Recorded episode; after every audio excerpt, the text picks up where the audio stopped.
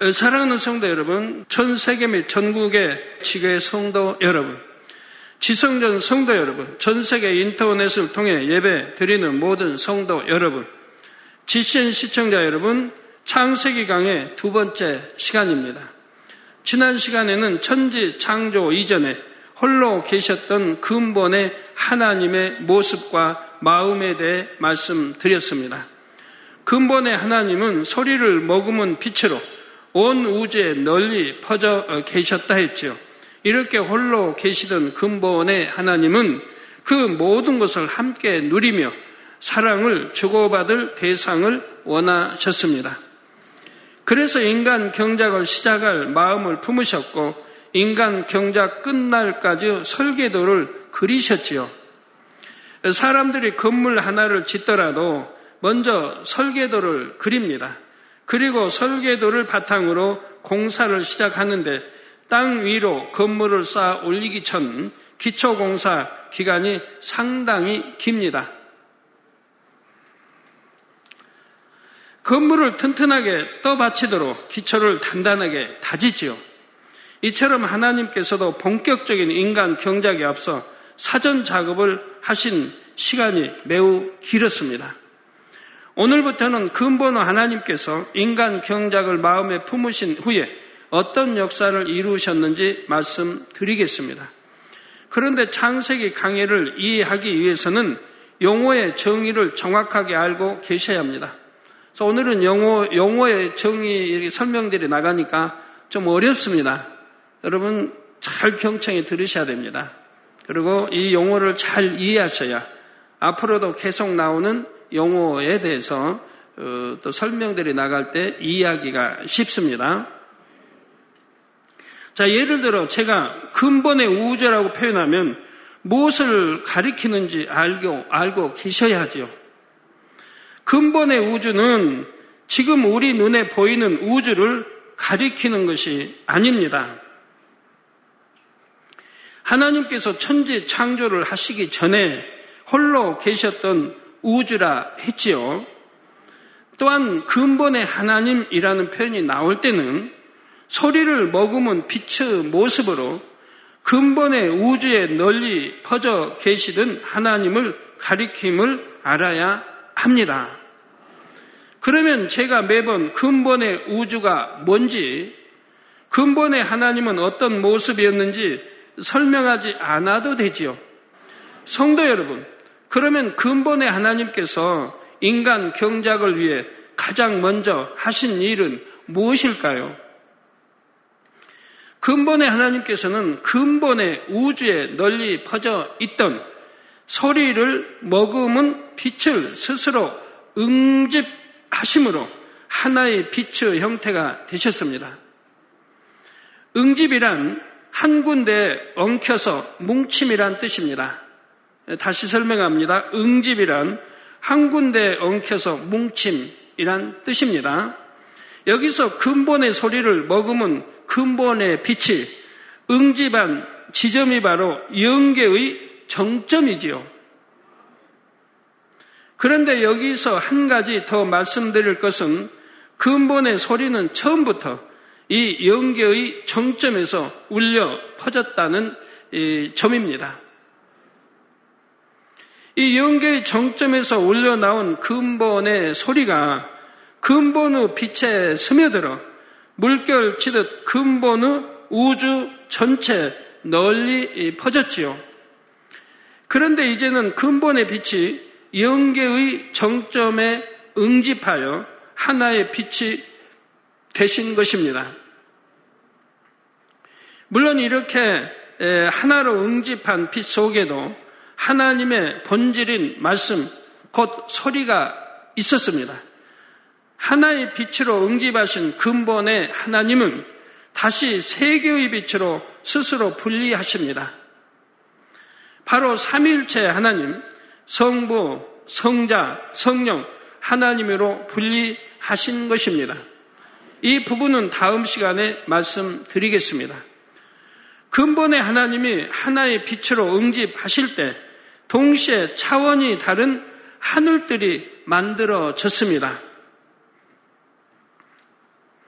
여기서 하늘이란 우주 공간과 같은 개념이지요. 원래는 근본의 우주 하나였는데 이제 또 다른 우주들이 만들어진 것입니다. 이게 근본의 우주 하나인데 그 안에서 또 다른 우주들로 지금 분리가 되는 것이죠. 이렇게 하나였던 근본의 우주가 여러 개의 우주가 어, 된 것일까요?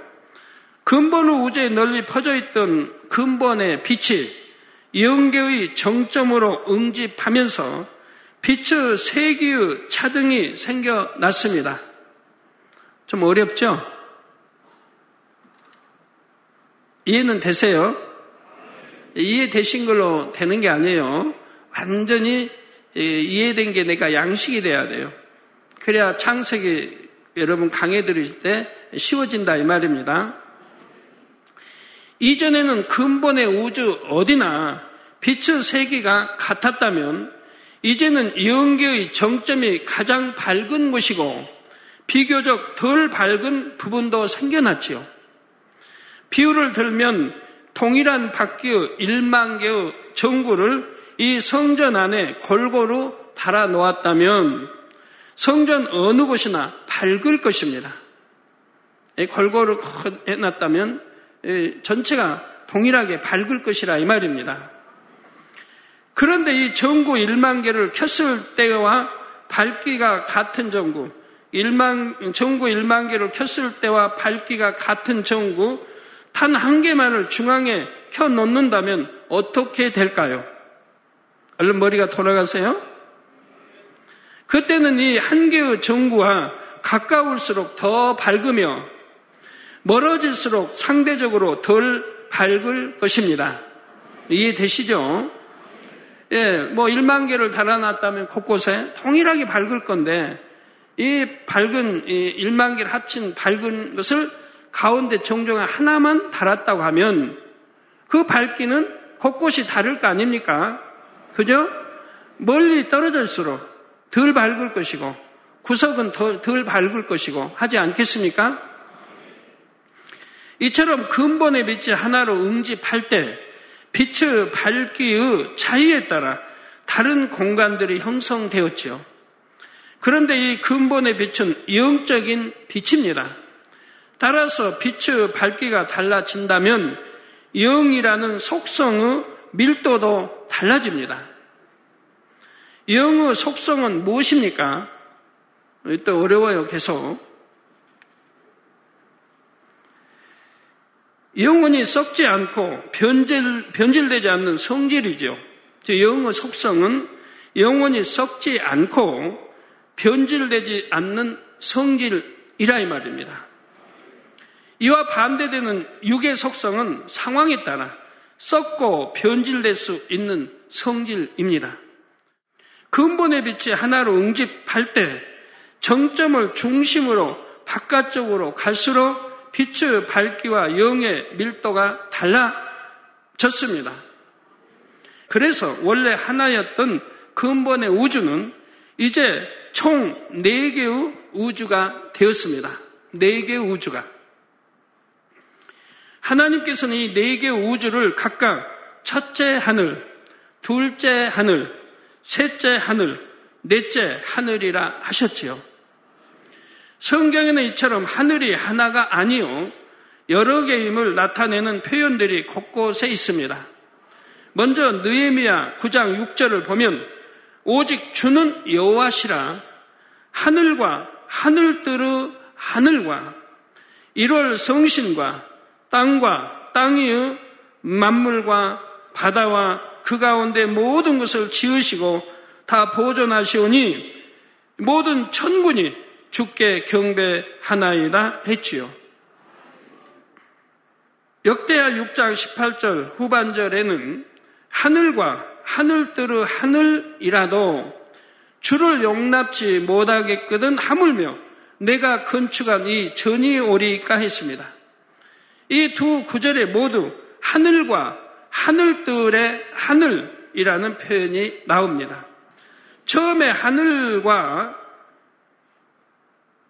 예, 하늘과에서 하늘이 하나 나왔고 다음에 하늘들이라 했는데 하늘들이면 이제 두 개 이상 아닙니까? 하늘들이라 했는데 복수를 쓸 때는 최소한 두 개 이상이지요. 그리고 마지막으로 하늘이 한 번 더 나옵니다. 이것만 봐도 하늘이 최소한 네 개임을 알 수가 있습니다. 이 밖에 10편 68편 33절 또 에레미야 10장 12절에도 하늘들이라는 표현이 나오지요. 이처럼 하늘이 여러 개인 것은 성경에도 기록된 사실입니다. 그러면 각각의 하늘들은 어떻게 다를까요? 근본의 하나님께서 하나의 빛으로 응집하신 곳은 바로 넷째 하늘에 속한 특별한 공간입니다. 따라서 넷째 하늘은 빛도 가장 밝으며 영의 밀도도 가장 높습니다. 따라서 넷째 하늘은 빛도 가장 밝으며 이게 정중앙 정점이죠. 영의 밀도도 가장 높습니다. 그 다음은 셋째 하늘이며 그 다음은 둘째 하늘이지요.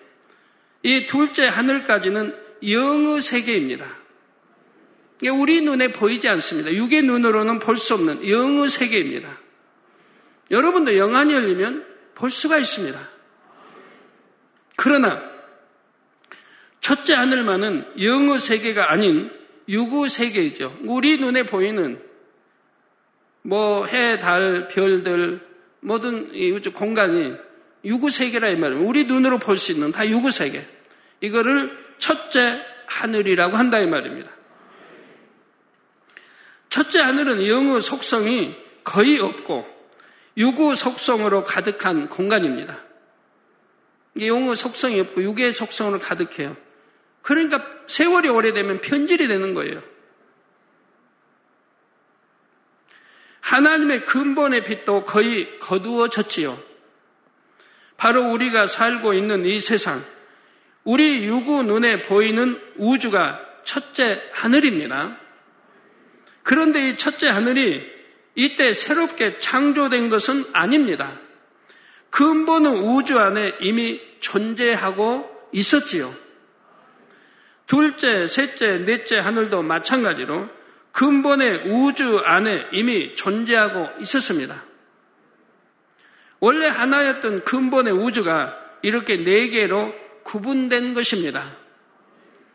그러나 영의 공간을 육의 공간 개념으로 이해하면 안 됩니다. 육의 공간 개념으로는 일정한 하나의 공간을 네 개로 나누면 원래 크기보다 작은 네 개의 공간이 되지요. 영의 공간 개념은 그렇지가 않습니다. 영의 공간은 한계가 없기 때문입니다. 끝없이 넓은 우주 공간은 네 개로 나눠도 끝없이 넓은 우주 공간 넷이 됩니다. 아무리 여럿으로 나눠도 마찬가지이지요. 따라서 근본의 우주가 네 개의 하늘로 분리가 됐다 해도 각각의 하늘들의 끝이 있는 것은 아닙니다. 우주 공간은 끝이 없어요. 영의 세계인 둘째, 셋째, 넷째 하늘은 물론이요. 유구 세계인 첫째 하늘도 끝을 알 수가 없지요. 오늘날 과학이 고도로 발달했지만 아직 우주의 끝은 발견하지 못했습니다. 그래서 모두들 끝없는 넓은 우주라고 표현합니다. 유구 세계인 첫째 하늘도 이러한데 영의 세계인 다른 하늘들은 얼마나 넓겠는지요.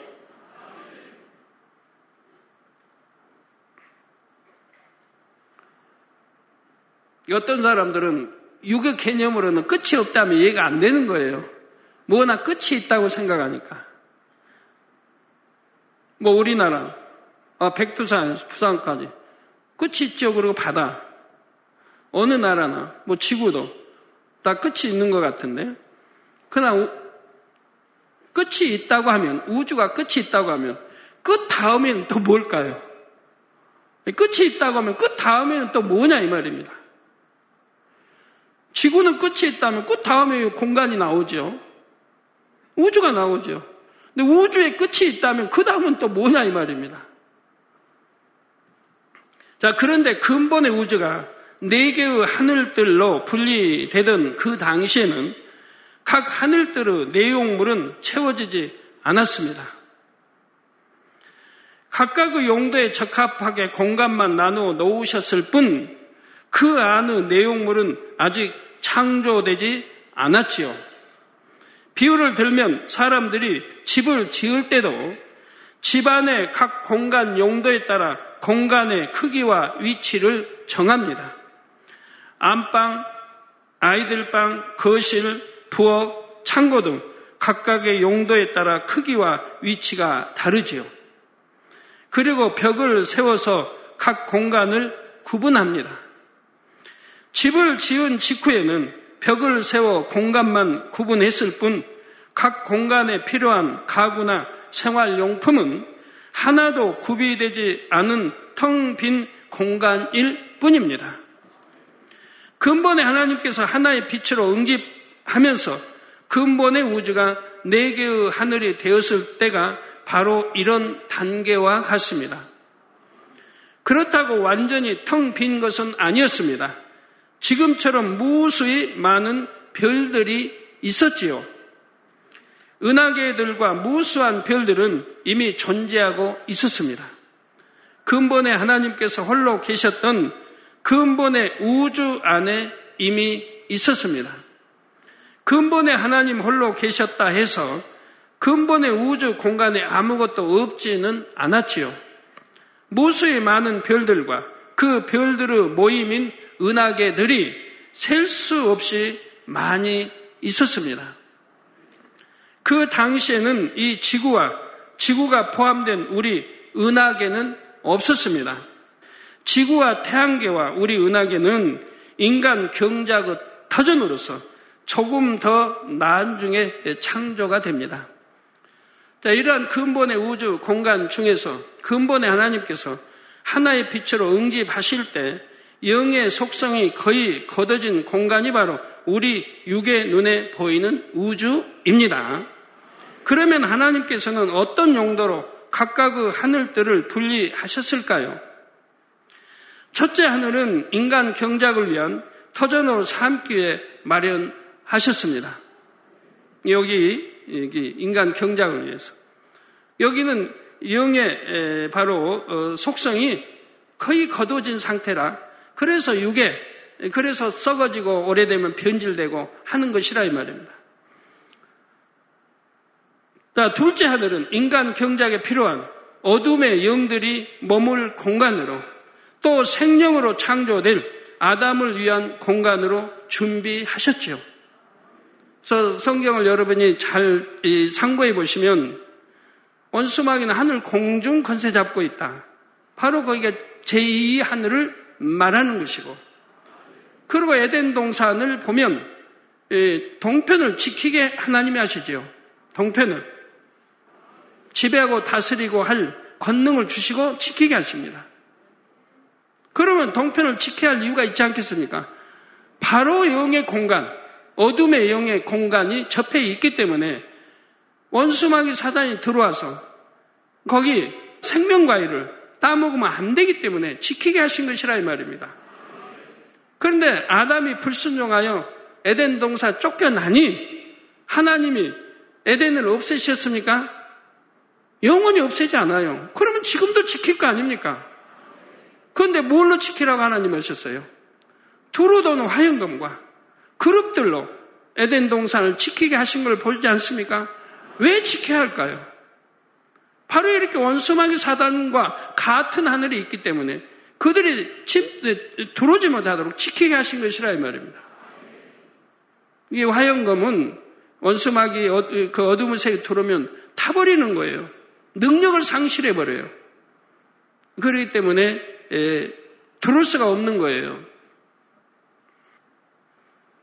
자, 그리고 셋째 하늘은 인간 경작을 통해 얻어질 하나님의 자녀들이 영원히 살게 될 천국을 짓기 위해서 마련하셨습니다.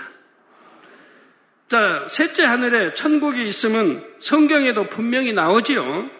바로 고린도 우서 12장 2절 전반절에 사도 바울이 내가 그리스도 안에 있는 한 사람을 아노니 14년 전에 그가 셋째 하늘에 이끌려 간 자라 했습니다. 14년 전이라면 그가 아직 성결과는 거리가 먼 때예요. 그러니까 어, 셋째 하늘에 낙원에 가게 된 거죠. 14년 후였다 하면 아마 낙원을 보여주진 않으셨을 거예요. 더 좋은 천국을 보여주셨지. 셋째 하늘에 이끌려 간자를 했고 그리고 고린도후서 12장 바로 4절에는 그가 낙원으로 이끌려 가서 말할 수 없는 말을 들었으니 사람이 가히 이르지 못할 말이로다 했죠. 그들은 아직 신앙이 뭐 초보, 젖먹이 신앙밖에 안 되는 거예요. 그래서 이런 깊은 단계를 설명하면 오히려 어, 그 보고 말한 자가 잘못돼 버리 잘못됐다 해버리는 거예요. 자, 바로 사도 바울은 셋째 하늘로 이끌려 갔는데 그가 간 곳은 낙원이었습니다. 낙원은 천국의 여러 처소 중 하나이지요. 이를 통해 셋째 하늘이 천국이 있는 공간임을 알 수가 있습니다. 마지막 넷째 하늘은 삼일체 하나님을 위한 공간입니다. 근본의 하나님이 하나의 빛으로 응집하신 곳이 이 넷째 하늘에 있으며 넷째 하늘은 이전의 근본의 우주와 차원이 같은 공간입니다. 이렇게 용도에 적합한 차원의 하늘들을 만드셨으되 아직 내용물은 채워지지 않았다 했습니다. 예를 들어 첫째 하늘에는 인간 경작의 터전인 지구와 태양계, 우리 은하계가 아직 창조되지 않았지요. 셋째 하늘에도 아직 천국이 형성된 것이 아닙니다. 천국을 만들기에 적합한 영의 공간만 형성이 되었습니다. 지금 이 상황은 근본의 우주에서 네 개의 하늘들로 처음 분리됐을 때를 설명하는 것입니다. 이후에 하나님의 창조 역사로 내용물들이 점차 채워지게 되지요. 그런데 여기서 영의 공간에 대해 한 가지 개념을 더 이해해야 합니다. 육의 공간 개념으로는 4층 건물이라면 1층 위에 2층이 있고 그 다음은 3층, 그 다음은 4층이지요. 그래서 1층에서 4층으로 가려면 반드시 2층과 3층을 거쳐야 합니다. 반대로 4층에서 1층으로 내려오려면 3층과 2층을 거쳐야 하지요. 그러나 영의 공간은 다릅니다. 4층에서 2층이나 1층으로 바로 갈 수가 있습니다. 반대로 1층에서 3층 또는 4층으로 바로 갈 수도 있지요. 첫째 하늘은 6의 세계이고 둘째, 셋째, 넷째 하늘은 영의 세계라 했습니다. 만일 모든 하늘들이 육의 세계라면 마치 건물의 각 층처럼 첫째 하늘 끝에서 둘째 하늘이 시작되어야 합니다. 둘째 하늘이 끝나는 지점에서 바로 셋째 하늘이 시작되어야 하며 넷째 하늘도 셋째 하늘 위에 위쪽에 있어야 하지요. 그래서 첫째 하늘에서 넷째 하늘에 가고자 하면 첫째 하늘 끝까지 가서 일단 둘째 하늘로 가야 합니다. 둘째 하늘도 다 지나야 셋째 하늘에 이르며 셋째 하늘을 다 지나야 비로소 넷째 하늘에 이를 수가 있지요. 만일 이렇게 된다면 약 2000년 전에 부활 승천하신 주님께서는 지금도 첫째 하늘 어딘가를 지나고 계실 것입니다. 주님께서는 셋째 하늘이 있는 천국에 가셔서 우리의 영원한 처소를 짓는 일을 총 감독하시고 우리를 데리러 다시 오시겠다 하셨지요. 만일 첫째 하늘을 다 지나야 둘째 하늘이 나오고 그 다음 셋째 하늘이 나온다면 주님께서 빛의 속도로 가신다고 해도 아직 첫째 하늘에 계실 것입니다. 그러면 천국의 집들은 언제 지으시며 또 언제 다시 우리를 데리러 오시겠는지요? 사도행전 1장 9절에 보면 주님께서 저희 보는 데서 올리워 가시니 지금 제자들과 많이들 보는 데 지금 올려 가고 계십니다. 하나님이 좀 올리십니다. 올려, 올려 가시니 구름이 저를 가리워 보이지 않게 하더라. 구름이 저를 다 가리워서 주님이 더 이상 올라가는 걸 보이지 않게 하십니다. 성경의 곳곳에 이렇게 승천하는 거 보면 꼭 구름이 등장한 걸 볼 수가 있어요. 주님께서 첫째 하늘을 어느 지점까지는 올라가셨는데 곧 구름에 가렸고 그 후로는 보이지 않으셨지요. 구름으로 감싸서 보이지 않게 하셨다 이 말입니다. 그 다음은 보여주면 안 되니까. 안 그랬으면 지금 궁금증이 되게 많을 거 아니에요? 아, 지금도 우주 어느 지점을 지금도 지금 통과하고 계시하는데, 아, 올라가면 도대체 그 추워서 어떻게 올라가실까?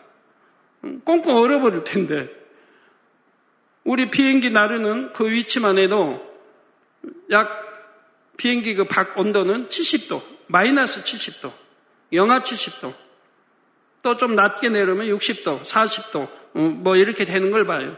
외부 기온이 비행기 안에 이렇게 표기가 되니까 알 수가 있죠. 그럼 비행기 그 높이 날아가는 비행기 그 높이도 영하 50도, 60도, 70도인데 어떻게 주님 그 이상 계속 올라갈 수 있습니까? 그냥 꽁꽁 얼어버릴 텐데.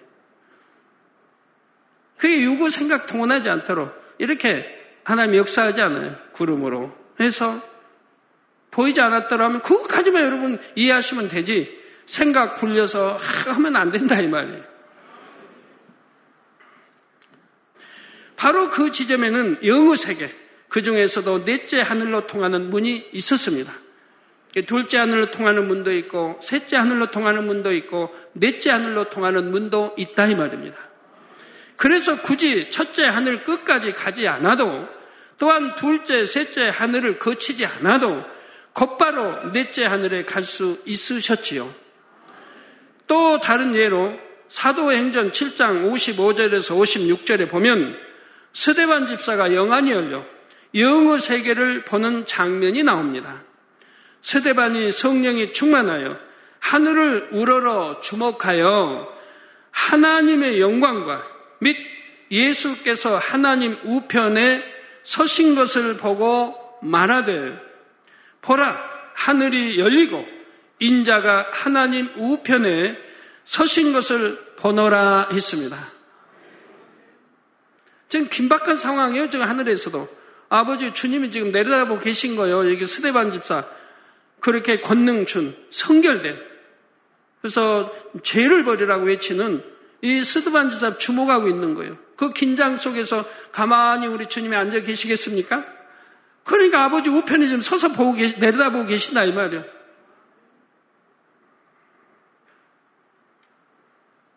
그래서 스데반 집사 영안이 열리니까 넷째 하늘에 하나님 근본에 있는 넷째 하늘에 또 보좌에 또 우리 주님이 우편에 앉았다가 저 일어나서 내려다 긴장 속에 내려다보고 계신 걸 지금 보고 있다 이 말입니다. 그래서 보라 하늘이 열리고 인자가 하나님 우편에 서신 것을 보노라 했습니다. 즉 세대반이 성령 충만하여 영안이 열려 보니 하늘이 열리고 하나님 우편에 서신 주님이 보였지요. 첫째 하늘에서도 하늘이 열리니 곧바로 넷째 하늘에 계신 주님을 볼 수가 있었습니다. 또 둘째, 셋째, 넷째 하늘은 영의 세계이므로 유구 공간 개념으로 이해해서는 안 됩니다. 이 하늘들은 영의 세계로서 차원은 서로 달라서 엄밀히 구분되지만 공간은 서로 겹칠 수도 있지요. 여기서 차원이 다르다는 것은 각 하늘들의 빛의 세기와 영의 밀도가 다르다는 의미입니다. 여기서의 차원은 세상에서 말하는 차원의 개념과 다릅니다. 하늘들의 빛의 세기와 영의 밀도에 따라서 구분한 차원이지요. 영적인 빛의 세기와 영의 밀도가 가장 높은 곳은 넷째 하늘입니다. 따라서 넷째 하늘을 차원이 가장 높은 공간, 곧 4차원의 공간이라 하지요. 다음은 3차원인 셋째 하늘이며 그 다음은 2차원인 둘째 하늘입니다. 유구 세계인 첫째 하늘은 1차원으로 가장 낮은 차원이지요. 자, 각각의 하늘들은 이처럼 차원은 다르되 공간은 서로 겹쳐 있기도 합니다. 그래서 첫째 하늘에서 영계의 문 하나만 열면 곧바로 둘째 하늘 또는 셋째 하늘 또는 넷째 하늘로 갈 수가 있습니다. 그러나 누구나 원하는 대로 갈 수 있는 것은 아니지요. 고차원의 존재는 저차원의 공간을 자유롭게 오고 갈 수 있지만 저차원의 존재는 고차원의 공간에 갈 수가 없습니다. 따라서 4차원의 존재이신 삼일체 하나님은 첫째 하늘에서 넷째 하늘까지 자유롭게 오고 가실 수가 있습니다. 예를 들어 성경에 보면 부활하신 주님께서 짧은 시간 동안 첫째 하늘과 넷째 하늘을 오고 가신 기록이 나오지요. 주님께서는 부활하신 후 처음으로 막달라 마리아에게 보이셨습니다. 바로 안식 후 첫날 새벽이었지요. 요한복음 20장 17절에 보면 예수께서 막달라 마리아에게 이르시되 나를 만지지 말라. 저 새벽 미명에 부활하셨는데 지금 막달라 마리아가 바로 어, 만나게 됩니다. 첫 만난 여인입니다. 얼마나 반갑겠어요. 그동안 주님 그냥 이렇게 따라다니시며 공께 드리고 했는데 너무 주님을 사랑하는데 완전히 이제 사망해서 무덤에 장사까지 돼서 얼마나 슬픔으로 보내겠어요. 눈물 뭐 슬픔으로 보낼 거 아닙니까? 주님이 부활하신다 설명 다 했지만 아직 믿어 이해도 안 되고 믿어지지 않은 상황이었으니까. 근데 주님의 부활을 지금 목도했어요. 얼마나 반갑겠어요. 그냥 와라 끌어, 끌어앉을 수밖에 없는, 끌어안을 수밖에 없는 상황이죠. 그러나 주님은 말씀합니다. 나를 만지지 말라. 내가 아직 아버지께로 올라가지 못하였노라. 저 아버지께로 올라가지 못했다 이 말입니다. 너는 내 형제들에게 가서 이르되 내가 내 아버지 곧 너희 아버지 내 아버지 우리 주님은 내, 내 아버지 곧 또 너희 아버지도 되고 내 아버지 곧 너희 아버지 또 내 하나님 곧 너희 하나님께로 올라간다 하라 하셨습니다. 당시 주님께서는 사망 권세를 이기고 부활하심으로 아버지 하나님께서 맡기신 십자가의 섭리를 온전히 이루신 상황입니다. 그러므로 가장 먼저 아버지 하나님께 돌아가서 인사와 보고를 드려야 하지요. 사망 후에 깨뜨리고 부활하셨으니까 가장 먼저 아버지 앞에 가서 인사를 드려야 된다 이 말입니다. 내 사명 일일이 감당하고 사망 것을 깨뜨리고 이제 부활로 나왔습니다. 라고 보고를 하고 인사를 드려야 된다면 이게 순서라 이 말입니다. 그런데 부활하신 첫 순간에 무덤에 찾아온 막달라 마리아를 만났으므로 내가 아직 아버지께로 올라가지 못하였노라. 그러니까 나를 만지지 말라고 말씀하신 것이라 이 말입니다. 그리고 내가 내 아버지께로 올라간다고 했음을 전하라고 하셨지요. 이는 주님께서 부활하신 새벽, 곧 안식 후 첫날 새벽에 있었던 일입니다. 그런데 요한복음 20장 19절에 보면 바로 그날 저녁 때에 주님께서 제자들이 모인 곳에 다시 나타나셨습니다. 이게 새벽 미묘. 그리고 지금 제자들 앞에 나타난 것은 저녁 때, 그날 저녁 때 주님께서 제자들이 모인 곳에 다시 나타나셨다 이 말입니다. 이날 곧 안식 후 첫날 저녁 때 제자들이 유대인들을 두려워하여 모인 곳에 문들을 닫았더니 뭐 문을 닫고 열고 기록할 필요가 없는데 성경은 문들을 문을 문들을 닫았다고 지금 말씀하고 있어요. 그러면 의미가 있지 않겠습니까? 예수께서 오사 가운데 서서 가라사대 너희에게 평강이 있을지어다 하셨죠. 그러니까 놓고 똑똑 열고 제자들아 나왔다 문 열어라 하신 게 아니고 그냥 시공간 초월하여 벽 다 초월하여 툭 나타나셨다면은 네, 방 가운데 제자들이 있는 곳에 어, 두드리고 문 열어 나 들어갈게 하신 게 아니라 이 말이에요.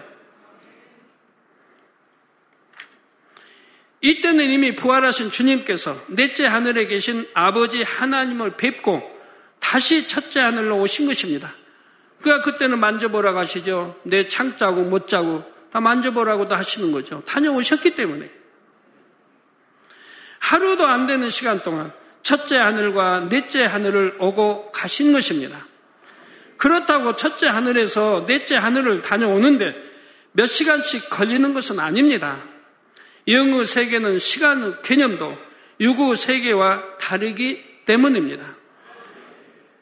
또 여기서 한 가지 특이한 점은 제자들이 모인 곳에 문들을 닫았는데 그것과 상관없이 주님께서 나타나셨다는 점입니다. 이게 주님이 제자들과 엠마에 가실 때도 턱 나타났다, 턱 사라지는 거 보실 수 있죠? 부활하신 주님은 4차원의 존재로서 1차원인 유구 공간의 제약을 전혀 받지 않기 때문이지요.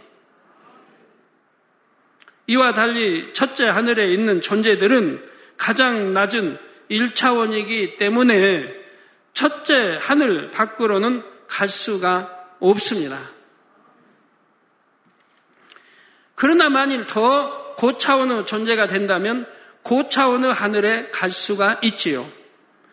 예를 들어 구원받은 영혼들은 천국 백성으로서 3차원의 존재입니다. 예, 천국과 이제 천국 셋째 하늘에 갈 3차원에 갈 하나님 자녀들이니까 3차원의 존재들이라 이 말입니다. 그래서 1차원인 유구 몸을 벗게 되면 3차원인 영혼은 셋째 하늘의 천국에 가지요. 그런데 이 땅에 살 동안에도 영의 마음, 온 영의 마음을 이루면 영의 공간을 체험하며 살 수가 있습니다. 영의 사람에게서 나오는 영적인 빛의 세기와 마음에 이룬 영의 밀도가 셋째 하늘의 차원과 같기 때문입니다. 우리 성도님들도 이제 믿음이 많이 성장하여 이러한 영의 공간을 많이 체험하시니 이해가 잘 되실 줄 압니다. 성경에는 영의 공간 안에서 일어난 일들이 많이 나오지요. 그 일들은 영의 공간 개념과 영의 시간 개념을 알아야만 이해가 됩니다. 이 부분에 대해 더 깊이 알기 원하신다면 공간과 차원이란 설교를 참고하시기를 바랍니다. 결론을 말씀드립니다. 사랑하는 성도 여러분. 오늘은 근본의 하나님께서 인간 경작을 위해 가장 먼저 하신 일을 말씀드렸습니다. 소리를 머금은 빛의 모습으로 온 우주에 퍼져 계셨던 근본의 하나님은 영계의 정점의 하나의 빛으로 응집하셨지요.